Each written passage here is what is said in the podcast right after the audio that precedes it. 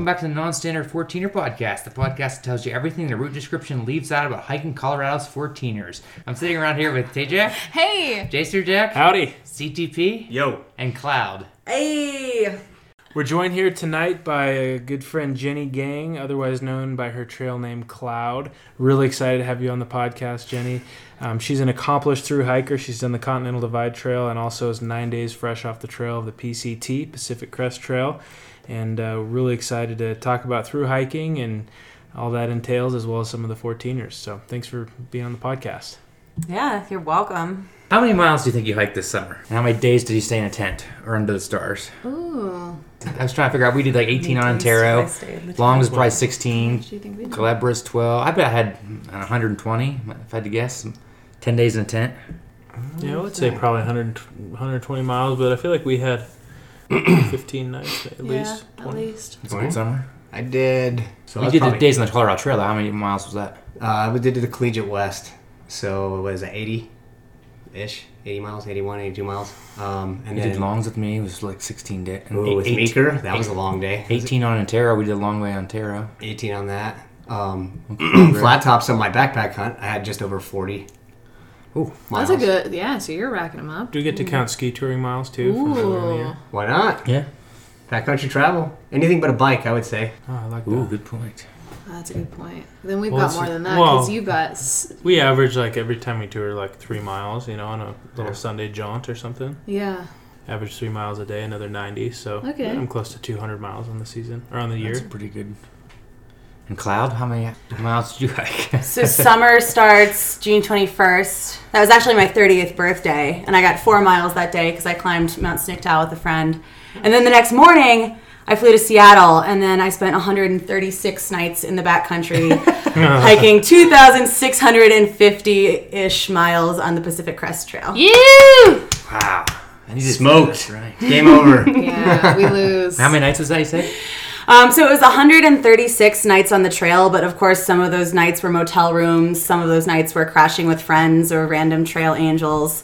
Uh, most of them, though, were spent in my tent, and a couple were spent outside of my tent, just sleeping under the stars. And why'd you go north to south?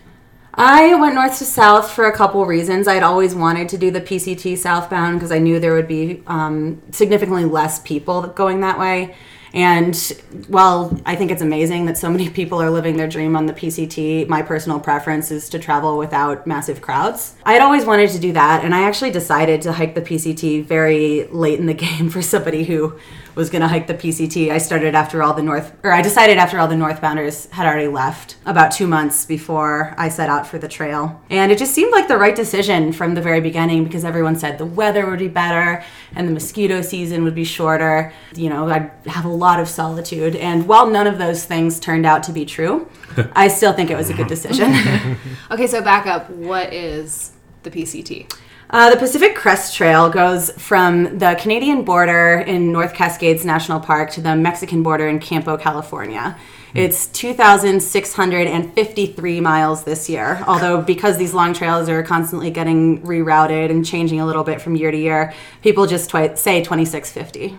And you say you've done the Continental Divide Trail as well. Yes, that's a longer trail. When did you do that? I did that in 2016. Okay. And north to south? I did south to north on the CDT. And you went straight through too. You didn't do like I know a lot of people, especially when snowpack is bad, they'll split it in half. Yeah, so we call that flip flopping. Yeah. Um, if you on the CDT, for instance, you might hike through New Mexico and then get to the San Juans and see that the snow there is somewhat impassable for your taste um, because this is probably going to be late May or early June.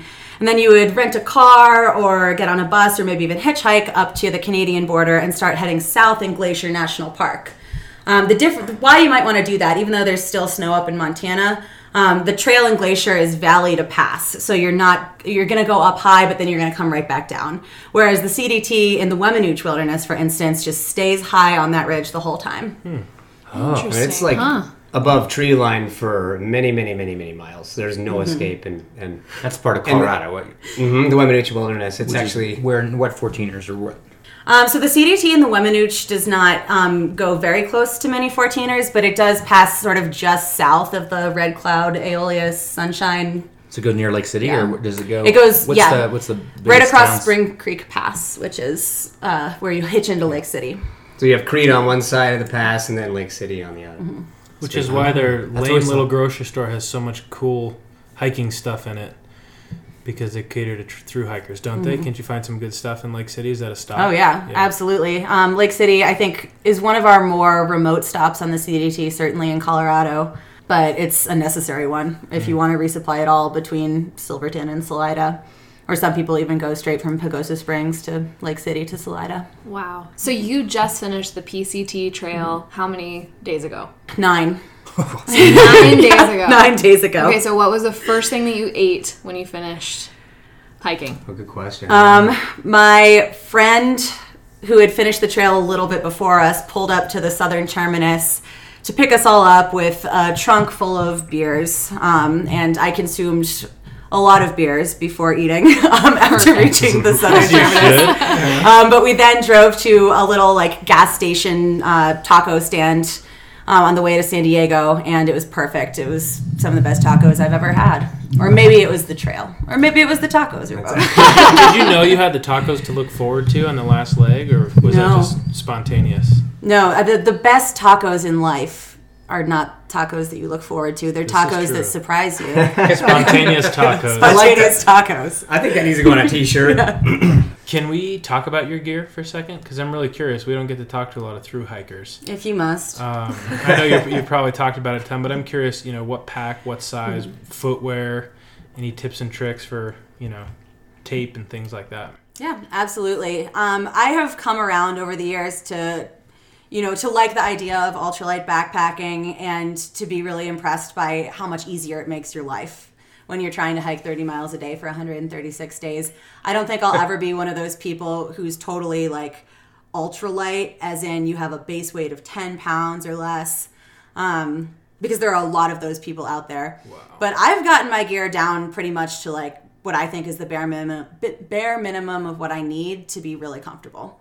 Um, I have my pack is a Hyperlite Mountain Gear um, Wind Rider 3400, and I've had it for several years now. I first got it for the Wind River High Route, actually up in Wyoming.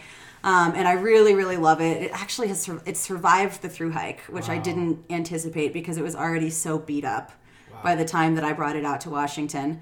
Um, but it survived the through hike with you know minimal wear and tear, although it is white, so it's really dirty now. Nice. Um, pro tip for Hyperlite Mountain Gear owners: you can color all over your pack with Sharpie to make the dirt less noticeable. it's like signing your cast. China. it will not impact the quality of the material. What size? It is the 55 liter. Okay. Yeah, and that was I never had it at capacity on the PCT. I think the only times I've ever had that pack at capacity at all, or on a canyoneering or a pack rafting trip. Okay.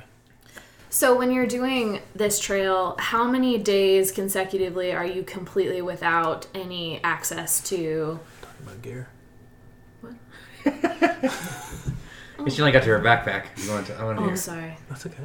We can come back to that. We'll go back. Yeah, That's a Um, great question. We're, we're, co- we're, we're going just through the. because she's talking about a 55 liter pack and it not being totally maxed out, but that must Yeah. mean that you hit stops that you can resupply and refuel. So like, what's that a great longevity?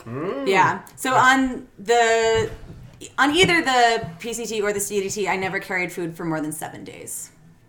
And seven days is pushing it. but, Sure. um, the the pack was nowhere near maxed out on the average carry, which was four days, maybe like three or four days on the PCT, and four to six days on the CDT. Very Although I did have a different pack then, actually, so that's Oh, different. But- what pack did you have on this? on the CDT, I had the Gossamer Gear Gorilla, um, which is a way, way too small pack, especially for someone who was um, carrying as much stuff as I was. And that pack completely fell apart. I had to sew the hip belt back on with dental floss. It was just being ripped to shreds on the outside. And That's the whole impressive in itself. that you can sew something, your gear back together with dental, dental floss. floss, yeah, good times in So now we know dental Montana. floss is in the pack. Dental floss, yeah, should be in the pack. You'd think I would have learned from that, wouldn't you? You carry a needle then? You carry like a. Um, I little carry a needle and thread, kit? yeah. Which I y- needle and thread is something that I almost started without, and my best friend was like, "You're not bringing a needle and thread? What's wrong with you? Here, take mine." And I'm so glad I did because I used it all the time. Oh wow. Um, What else did you sew? Yeah. Um, I sewed my tent when it I accidentally ripped a hole in it with my arm. Um, and then I sewed my tent again when a mouse chewed a hole in my tent. And then I sewed various things like shoes and um, clothing. And, Wow. Okay. yeah. Yeah, I, I can't even remember the rest. Boring stuff. But Did you have sewing skills going into this, or did you just learn on the fly? I'm curious because YouTube sewing skills PTC mm-hmm. or I, PCC. because honestly, like I, I think if you were if you were thrown out in the wilderness, mm-hmm. like Survivor Girl, like you're just thinking, okay, I can I can do this. Yeah. Or did you already know going in, like, okay, I've I've I YouTubed it, or I knew it from handed down. Someone showed you. My mom taught me how to sew and knit when I was very, very young. Okay. And because I am unemployed right now, I'm offering a class for people who want to learn how to sew in the backcountry. With dental Fifty dollars, floss. you can Venmo me. Signing up right now. dental floss. Mm-hmm. Knitting. You know we're gonna use our off trail jingle like eight times in this podcast. Okay, wait. So back to the gear. Okay, so the pack. Mm-hmm. So yeah, the pack was the Hyperlite Mountain Gear. I love that pack so much. I feel like it really just like toes the line between like ultralight backpack and actually a versatile pack that everyone can use. Um, my sleeping bag was a Western Mountaineering um, bag. My Wait, you- what's it weigh? Do you know? Two pounds, What temperature rating? We're just gonna keep peppering you with these questions. twenty degrees. How much was it? Yeah. Where'd you get it? No, I'm kidding. Um, that one, that is the only major piece of gear that has done both the CDT and the PCT the entire way with me. Do you use a bag liner to keep it clean? Yes, um, not always. I actually use the bag liner more for warmth. Okay. Um, but I had it for almost the whole CDT. And then I didn't have it for a lot of the PCT because I was just trying to be really ultralight, man, you know? and, and as a result, my sleeping bag is really dirty. So are you in the? Is it? Are you in the um, the ultralight tent? So are you Mm-hmm. the Z Pack crowd, or are you? What do you use for your tent? I'm the I don't have enough money for a Z-Packs Yeah. crowd. Um, like so-. Yeah. I actually have a tent that I really love. Um, it's Six Moon Designs Skyscape Trekker. It's not one that I see a ton, but it's a single wall tent, so fully enclosed with a floor, bathtub floor, um, and it's set up with two trekking poles. And it just has so much headspace and is wide enough, I feel like, for almost two people. It is verifiably wide enough for a person and a dog. Um, uh, and it weighs just under two pounds. So Oh, wow. amazing tent. Yeah. And you use your trekking poles as the. I use my trekking poles to set it up. What about shoes? Shoes, I started with Merrell MQMs. Um, and I liked those okay, but the tread wore down so fast in Washington that when I got to the REI in Portland, I was like, I'm going to get new shoes. Like, this is ridiculous. It's been 500 miles. Um, and the tread is worn down to nothing. So I went to the REI and I was looking around and I kept gravitating toward, gravitating towards the Hokas.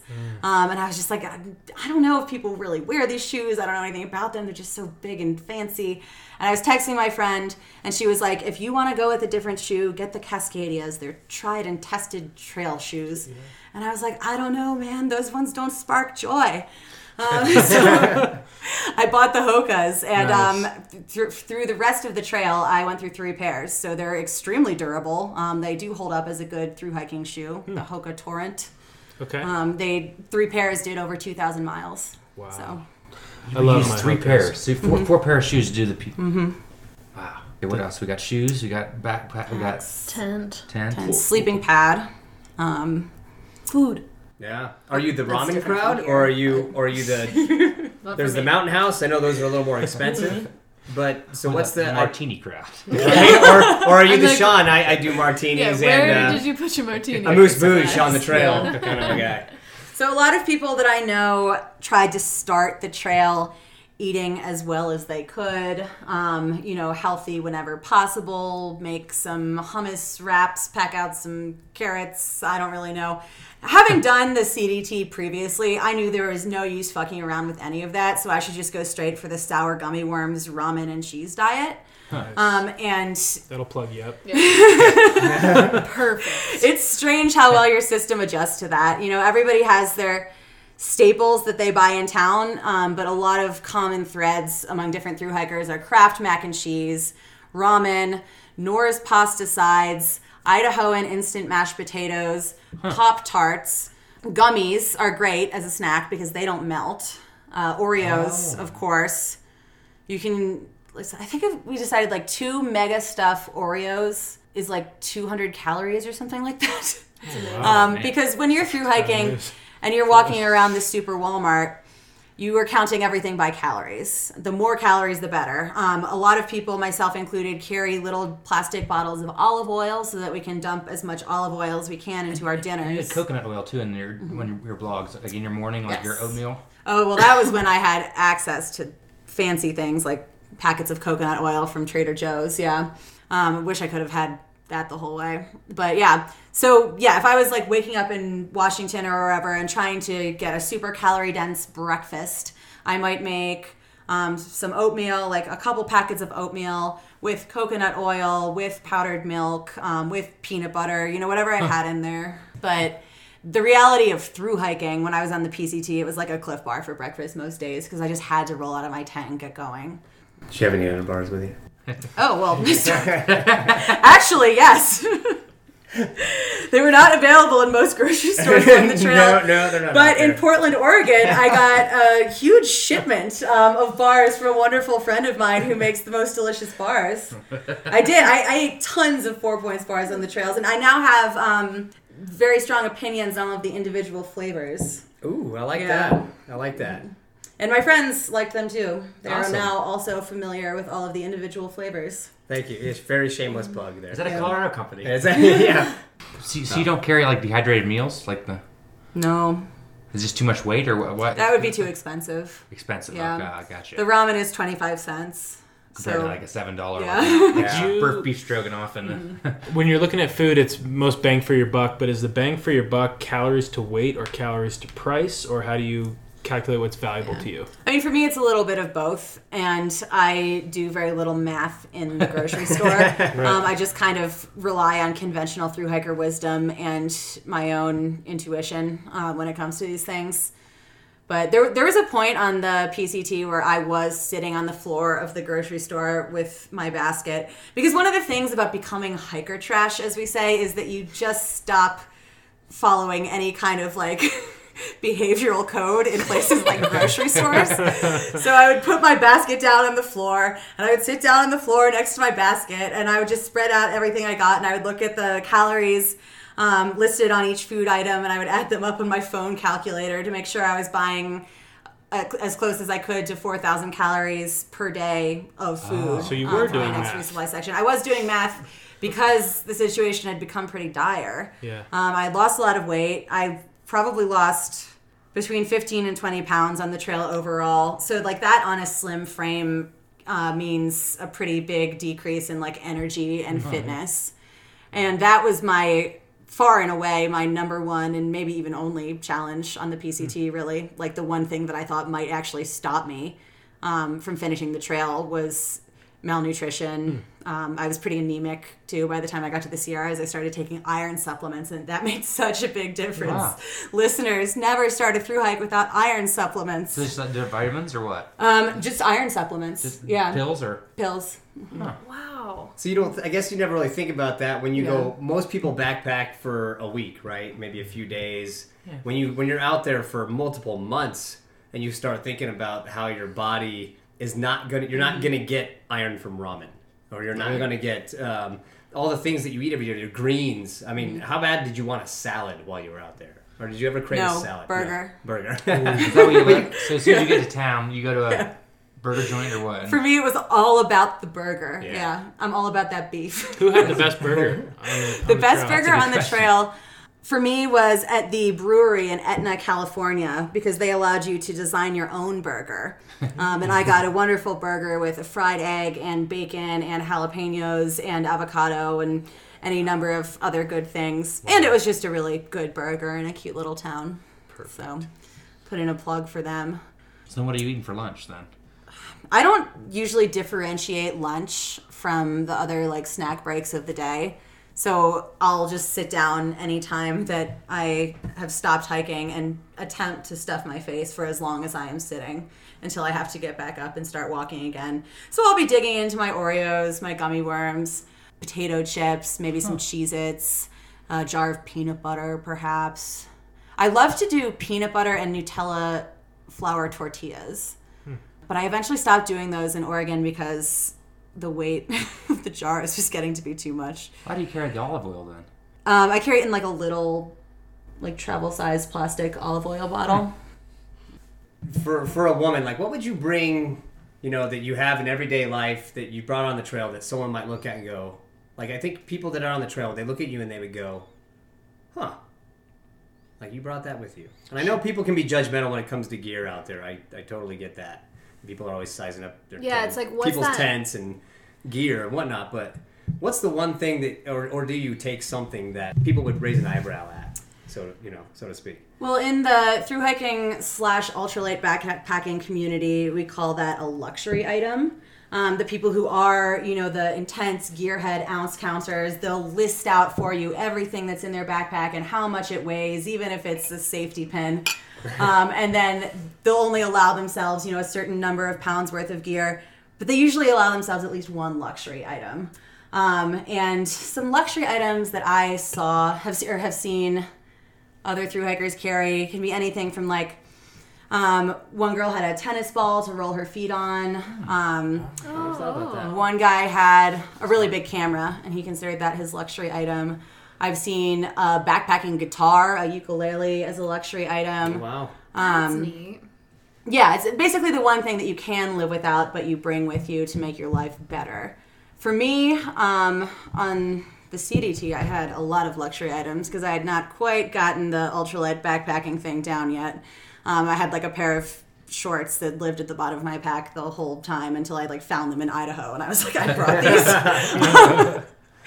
but um, on the PCT, I started the trail with a paper journal. Um, and a town romper, which was a very What is a town romper? A town On your blog. a town romper is something that you can buy at the Army Navy surplus store in Arvada. Um, it's like one of those very fashionable shorts and tank top combination pieces um, that people like to wear in the summertime. This one was made of, you know, like non cotton polyester fabric. It was very compressible. It was a great luxury item until we hit Northern California and I actually like cut it up in order to make a sun cloth to protect my head. So your luxury item became like a an actual Necessity. necessity. item. Absolutely. No, I had a friend who called it my tactical romper. Uh-huh. Very nice. Should be another thing. It's like a buff that you can wear it in 32 different ways, but ways. It's like the- So what? I mean, obviously these are huge challenges. Lots of miles, physically, mentally. It's a lot. What inspired you to start this? I came to the whole world of hiking and outdoor recreation somewhat later in life than most people do. So it's kind of a long story. Um, but I first went camping in college. Um, I liked it so much that I then went backpacking in Nepal. And then I came back, and after I graduated from college, decided to move to Colorado um, because I'd been out here to visit and I had just seen it and fallen in love. After I was in Colorado for a couple years, my best friend hiked the PCT. So that was my introduction to through hiking. And at the time, I was just like, that seems like an unnecessarily long trip. I feel like you're not going to have a good time.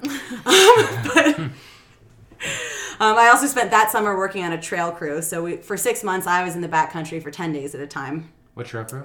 Uh, the Southwest Conservation Corps in Salida. It's a nonprofit, like AmeriCorps trail crew.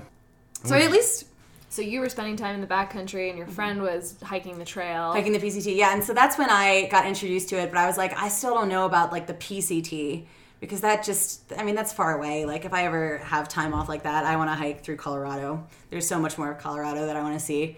And somebody told me that the Wind River Range in Wyoming is really beautiful and that it's the best place in the earth, so I have to go there. And I also really want to get up to Montana and see Glacier National Park. So that's what I would do if I had time off. And then someone told me there's actually a trail that goes from Mexico to Canada that goes through all of those places and more.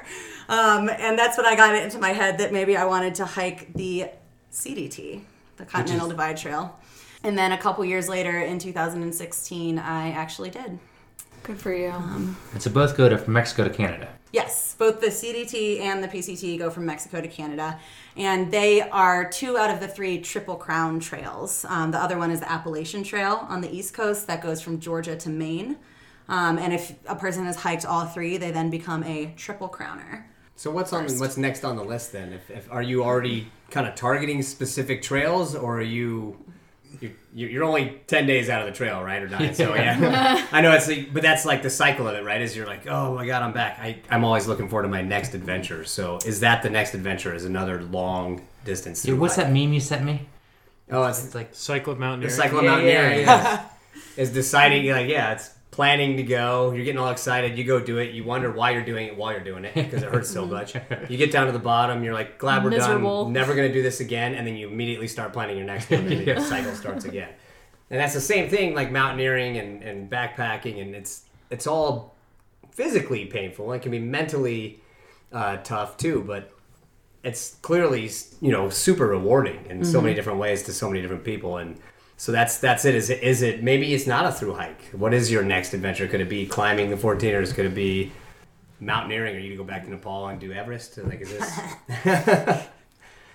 Yeah, Sky's I hear the that limit. it's cheap and easy. Yeah exactly. And not full of dead people. Um, Those are my three criteria. my criteria for people are there dead people on it? Yeah okay. Oh. Expensive? it's expensive? Oh. All right sign me up No, I don't know for sure what the next adventure is going to be. Um, although I do hope to go for a chill hike with my dog sometime soon.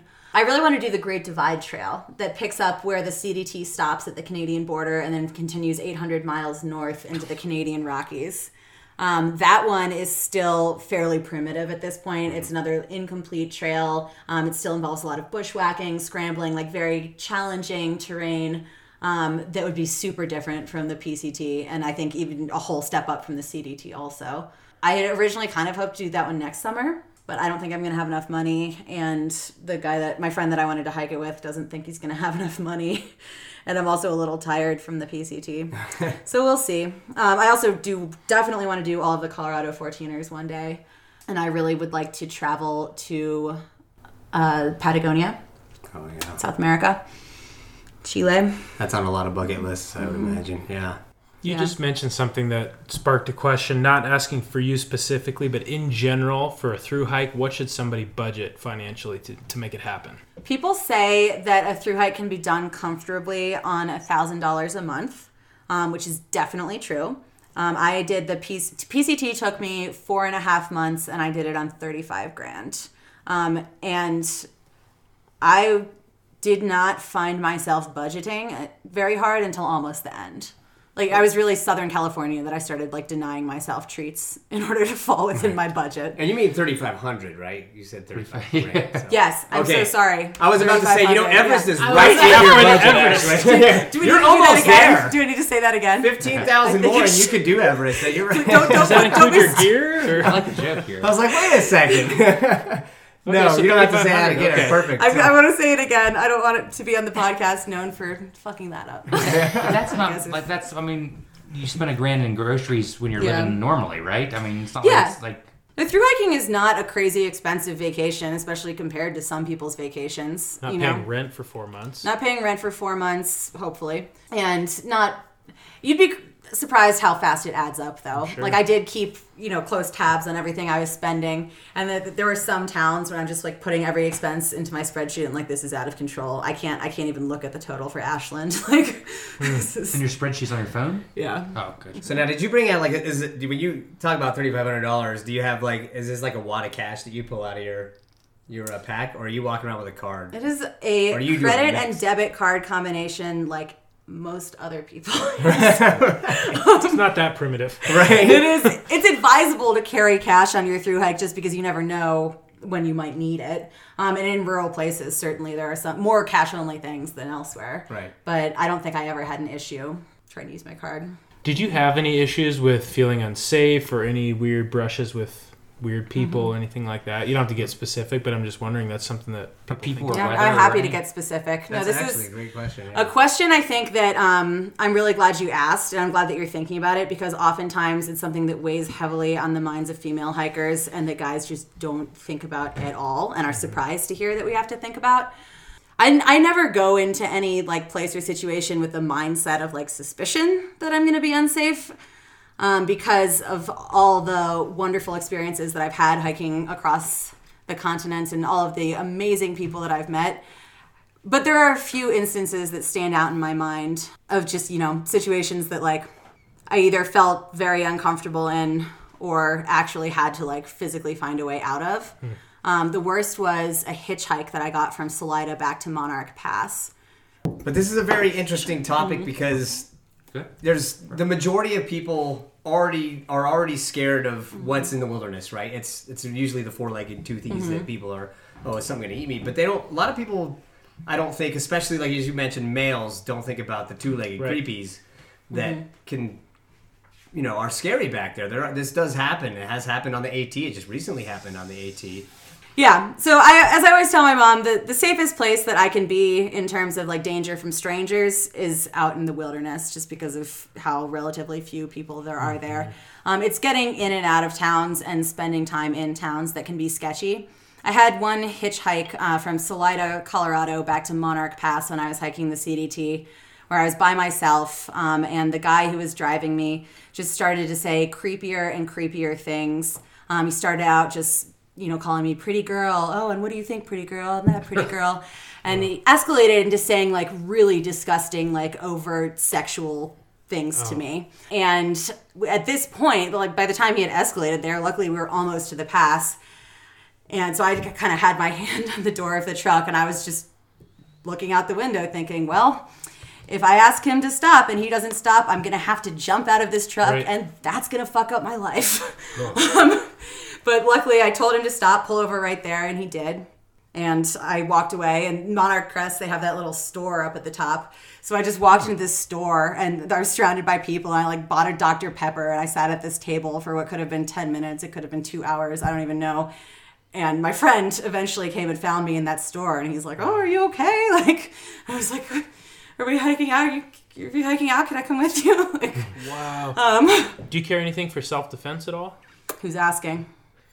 We'll leave it at that. That's good. Frequent Yeah. asked question. That's, Get it on our blog. I think that's a good answer. I'm, No, sometimes sometimes when people when like old men in trail towns ask me that, I say yes, I have a gun. Mm-hmm.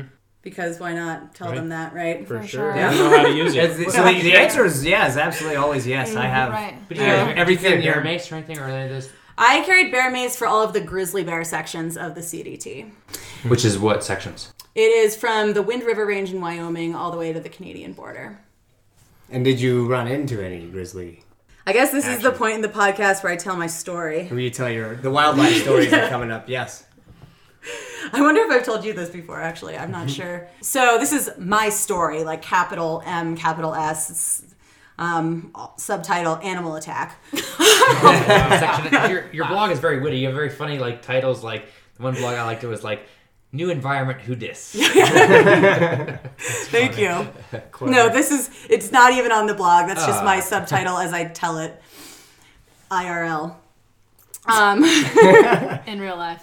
I didn't know. So- that. Oh. I. See, right? I was looking around too, like, Millennial what Wow. Okay, guys, boomer. get with the times. Okay, Okay, boomer. boomer. I know. I, Yeah. today, too. I, I looked up that today. I looked up OK Boomer. That means you're a boomer. That if you had to means- look it up. yeah. See now that one I knew because I am the oldest one here, I would imagine. So yeah, I'm, mm-hmm. You win. Okay, that I'm one sorry. IRL, no clue. She's about to tell us heartfelt on, story. I know she's about to tell Her us her story. capital Heart M, pounding. capital S Okay. Yeah. story. you're the ones that asked for it. I, this is one of the stories, like I was telling you earlier. I've told it so many times, I actually don't even really like telling it anymore. Oh. But here we go. so, the grizzly bear section of the CDT, when you're heading north, starts in the Wind River Range. So that means I was in this like weird, like Mormon ghost town of South Pass City, and I got my bear Utah. spray in the mail. Wyoming or where, where- Wyoming. Yeah. I got my bear spray in the mail. I like practiced with it a bunch of times um, before hitting the trail. And at that point on the CDT, I was hiking alone. I had been with a group and I had hiked on and off with friends, but um, for the start of grizzly bear world, I was alone. Um, and I hiked into the winds. And I had like one uh, close encounter where I was all ready to spray what I thought was a grizzly bear, but it turned out to be a brown cow. Um, and Did you spray it? That happens a lot more than you think, actually, because they're always Look at the grazing in those wilderness areas. My wife has done the same thing. She ran away from me and left me in front of this Mm-hmm. giant black body. She didn't spray Turned out to she be a cow. No, it was a cow. Yeah. Continue on. Sorry. Well, that year um, in northern Wyoming in 2016, there was a very big fire near Dubois, Wyoming, and part of the CDT had been closed for a fire reroute. So I was um, didn't have much to go on for navigating the reroute. They like had a map posted, and I took a picture of that with my phone, and I was like, "Oh, this doesn't look too bad." But then it turned out that for like eight miles of that reroute, you were just bushwhacking along a creek. There was not a trail. Hmm. There were just like really, really thick, thorny bushes. And so I did not make it as far as I wanted to that night. And it was getting dark. And I finally found a place that was like a little bit clear in the bushes to set up camp. But I was not about to go bushwhack some more over to some faraway trees and do a bear hang. So I did what is not advisable, but which almost all through hikers do in grizzly country, and I slept with my food in my tent, which I hadn't been doing up to that point. I'd been hanging for the grizzlies, but I didn't that night. And I was, you know, lying awake at night, like a little bit nervous about it. And I thought I started to hear a large animal pace around my tent. And then I was sure that I was actually hearing a large animal pace around my tent, IRL. Um, In real life. and um, I called out, you know, hey, I'm not scared of you, bear, go away. Um, and, it, and it would go away. Like I wouldn't hear it. And I was like, oh, good, I imagined it. And then it came back. And I shot it again, and it went away. And then it came back. Um, and after a while, I was just like, okay, but if it was actually going to do anything, it would have done it by now. I'm just going to go to sleep. And then I went to sleep. and my alarm went off at 5:15 a.m. and the animal must have been asleep nearby or something because as soon as the alarm went off, it ran straight over my tent. The, Oh the tent gosh. collapsed, the pole pierced through the fabric. I felt it on my back. I felt that it had claws because I was sleeping on my stomach. I felt the Oh, claws on my wow. back, and I heard it making these like snarly dog noises. Oh my You got trampled by a bear. Speculation, brown but cat. yes. No, that's IRL. By the time I had clawed my way out of the tent with my bear spray, it was gone. It had run off. I'll never know what it was. Badger. How it heavy claws. did it feel? If memory serves, it felt pretty damn heavy. Did the air leave? We were like, like it deflated you. Bigger like a than a toaster, smaller Yes. than a car. Yeah. There you go. Definitely bigger than my dog. Definitely smaller than a horse. Okay, well, Um, there I have go. a big dog. But it also was weird because it didn't put its full, it didn't like land on me. It just like ran over Just the startled tent. it. Yeah. Oh yeah. Oh my god. And then what, is your adrenaline up the whole day, or or, or do you feel like calm? I just remember sta- standing there, and you know, it's like pre dawn. It's freezing. It's well below freezing temperatures, and I just started to scream. And I just stood there and screamed at the top of my lungs for as long as I could before I realized that my hands had gone completely numb. Um, so then I kind of just stuffed everything in my backpack. Didn't bother putting it in a sack or because I was like pounding it all in there and um, luckily, that was the day that I hit town. So I bushwhacked the rest of the way along the creek to a road, took the road to the pass, took the pass to town, met up with some friends, didn't camp alone in grizzly country again. When you say met up with friends, Wow. those just people you Yeah. met on the trail. Then Yeah, it was actually it was some friends I'd been trying to catch up to for a while, so it was extremely fortuitous.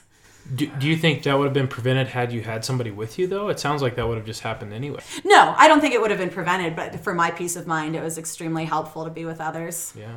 Was the was it the think the food, or you think it was just unlucky you're camping basically in the in the bear's den, or what? Honestly, I think it was probably just unlucky um, where I was camping. There- There's Wow. there's a lot of conflicting schools of thought about the practice of sleeping with your food in your tent. All I'll say is just that through hikers do it, and anyone who says they're not is lying. And and then there's even people now that say that the bear bag hanging thing is is old and you have to have the container, which those are so ridiculous. Well, I think the reason people argue against the bear hangs is not because they don't work, but because like 90% of them are done incorrectly in a way that doesn't work. That's a good point. um, and that we should be pushing people to get you know the canisters or whatever because those are more foolproof. I mean, typ- I guess typically what they would suggest is that it's at least 10 feet high. It's hung between two trees so that something can't get it from a tree. Now, granted, it's it's it's always different no matter where you go, and, and depending on how you bag your food to put in it too. I mean, some people bring different types of food, and most food when you're out backpacking is right bagged or it's sealed, or so when you do that in ti- in in front of you know inside of another bag, Um, I've never, in you know, 30 plus years of camping, I've never had anything mess with a food bag. But I have seen food bags torn open, so I know that they're there. But that is, I was really shocked to see how many people actually sleep on there. And, and we had a night on the trail this year where we shared a camp with through hikers who were uh, hiking the, the Colorado Trail, which coincidentally shares 300 plus miles of the Continental Divide Trail, right? And they were all sleeping on their food. And my wife was like, I thought you said, and I'm like, eh, Yeah. that's what I say. Everybody's got their own thing, and, you know, will it result in, you know, a bad consequence down the road? I mean, that's. I, that's not worth the risk to me, but but I can understand that there are certain situations where you're, you know, maybe it's it's dark, you're bushwhacking, it's really hard to like where am I going to throw this? Maybe there's no trees, maybe you're above alpine. Um, where are you going to put your food? There's always those So you types carry of situations. paracord then? Is that what? Mm-hmm. And you use your like uh, stuff sack for your sleeping bag as your bear hang, or do you have another I had a food sack. food sack? Yeah, so I just used that for my bear hang when I was doing it. Um, Did you bear hang the next day then? the next day, I was with two other Ah. people. No, Right. So you mentioned you weren't you didn't camp again in grizzly country. So when you were leaving the Wind River Range, where did you camp? That I didn't camp alone oh, in along, Grizzly along. Country. Okay. yeah. Um, I did the next summer, and I did do a bear hang. Okay. I'm curious what it is like exactly that makes you want to carry a gun on a backpacking trip, though. Like, has something happened in the past that you don't want to happen again? Or so for me personally, it's it started like it started when I was a kid and I grew up in Evergreen. I was up on Evergreen Mountain. Uh, I was uh, riding my bike up there to catch the sunset because if you get up the top, you know you have Mount Evans right there, and you can just it's gorgeous. And I was up there, and there was a um, very Unabomber looking individual, and he was on another group of you know like a rock outcropping, and I you know I'm, I'm always like hey he's just doing his thing.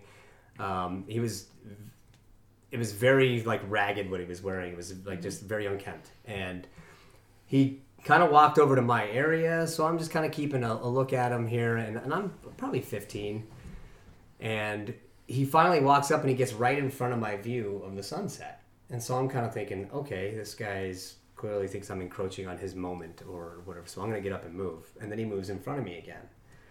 Um, and then he turns around and he's like he's saying some sort of gibberish or you know like he's praying to the sun god or whatever he's doing so i started to kind of naturally get my heart rate started you know pumping um, and then he started walking towards me so i just got up off the rock and i ran back to my bike and i looked back just for a second and he was in full sprint towards me What?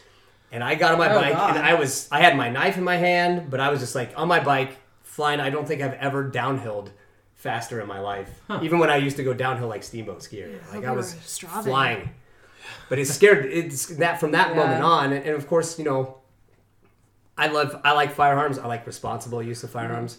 um, I definitely believe in people's right of it, but I also think that there's, you know, everybody should have to take a class. And I was very educated. My dad was in the army. He showed me very young how to use guns. And um, so that I used to carry from that point on, but it got to the point where I realized how heavy it was. Yeah, I don't enjoy carrying it because it is heavy.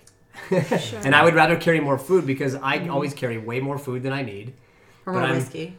or more whiskey. Yeah. And I, I can't give, like, there's certain things that I want to bring with me that I would rather have instead of that. But I also want to make my wife feel, Right. you know, But it's a different world. Like three day backpacking is different than twelve day backpacking. Is different than five month backpacking, right? Yeah. And that's why you see people going insane trying to get rid of everything they can.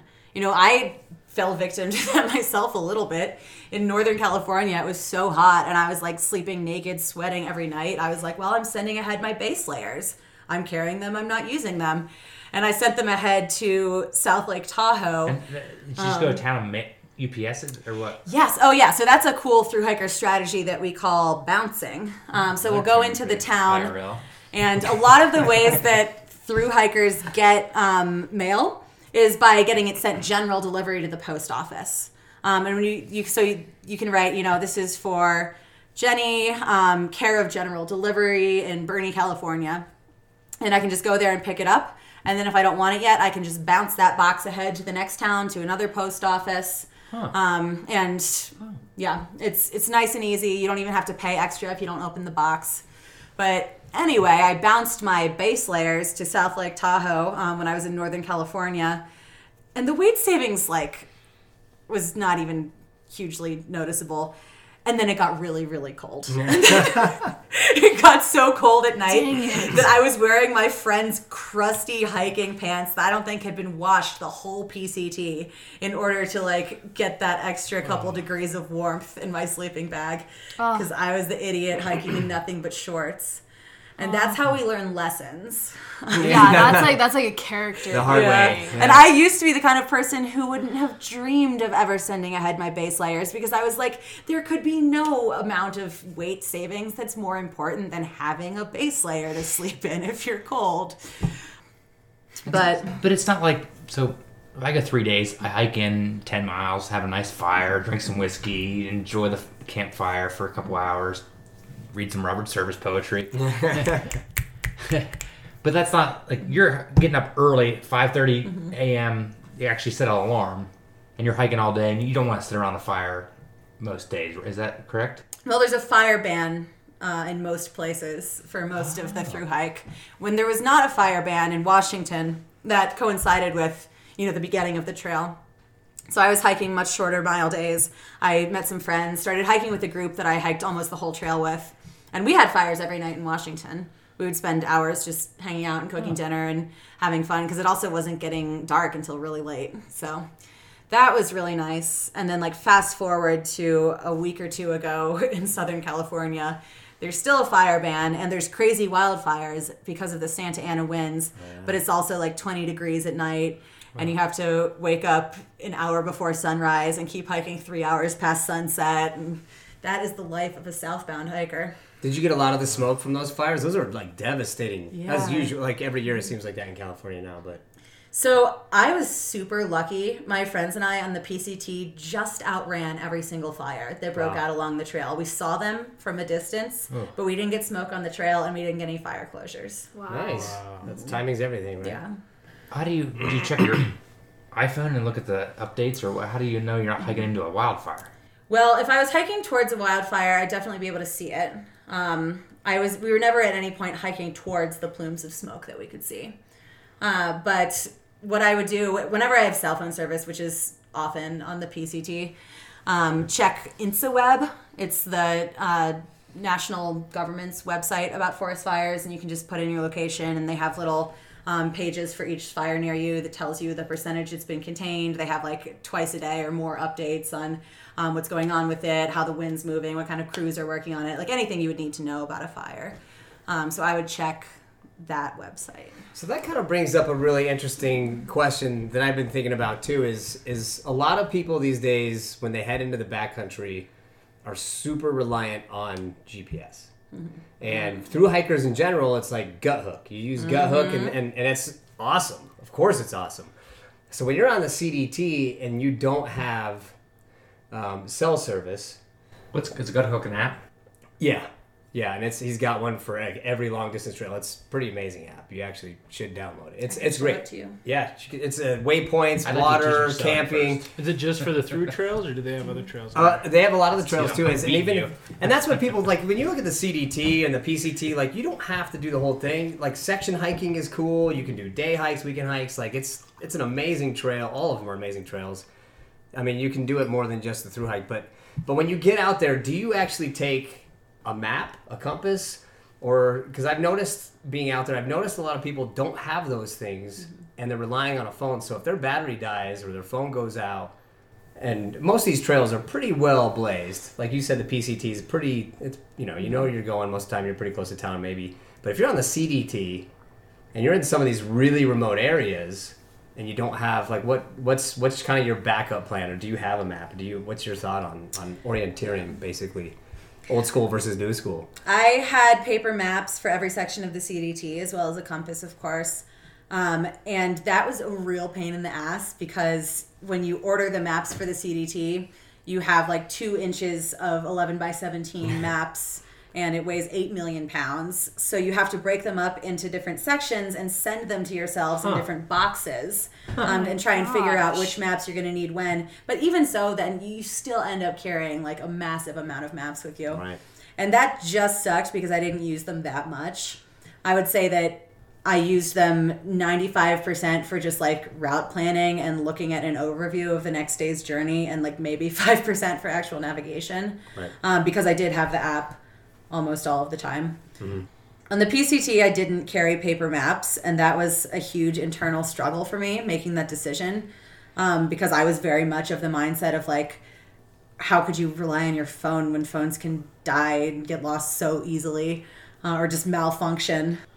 You had that happen, But- right? You lost a lot of your photos on on the one trip, your Sangre trip. And it was kind of hard to get lost on the Sangre trip because that was literally just a ridge line. um, I thought you lost your phone, your photos on that trip. oh, yeah, yeah, yeah, yeah. Because I dropped my phone, or no, an, a Lyft driver ran over my phone. Oh, so- Oh, On Yeah. a ridge in the Sangres? Yeah, a Lyft driver. IRL, ran over my phone man, on the ridge in the Sangres. Yeah.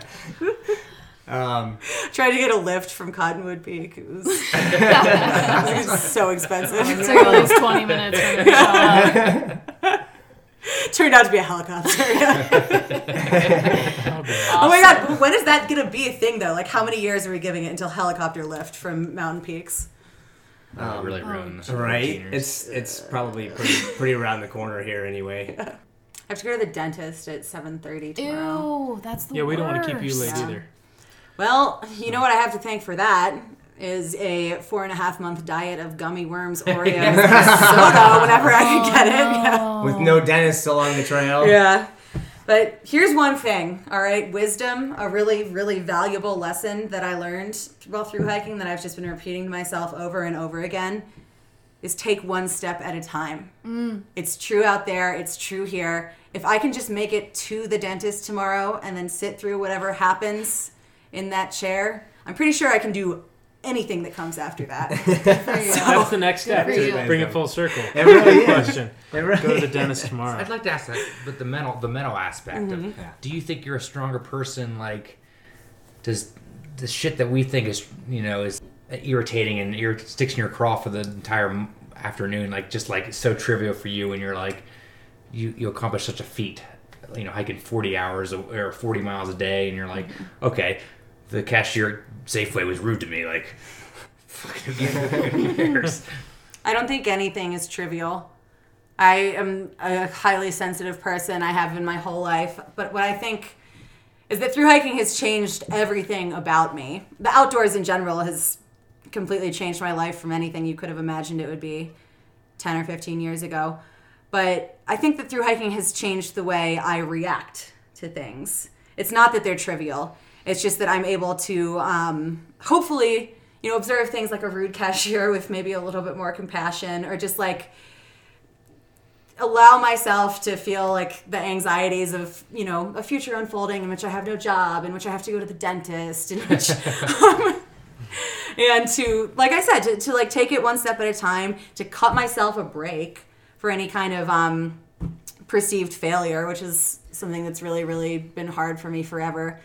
Because through hiking, like I said, it's just step after step after step. You can't ignore problems. You have to address them. That's another big thing that I feel like it's given me the strength to do. And you have no choice but to keep going and to believe in yourself. And like every day that you're on a through hike, you become more and more secure in the knowledge that you can do it and you are doing it. And if you ever feel like you're not going to be able to do it, just remember that you did it yesterday and you can do it today too. Um, So cool. so yeah, d- d- having that attitude to apply to life in general is one it it is an enormous gift, you know. And my hope for myself right now, nine days after the through hike, is that I won't just let that fade away. All right, that's it for this episode. That wraps up part one. We're going to continue in part two as we talk about some other details of through hiking as well as uh, some of the 14ers. So thanks for joining us. As always, make your own decisions. Be smart out there. Don't uh, take anything we say too seriously. And happy trails. We'll see you out there.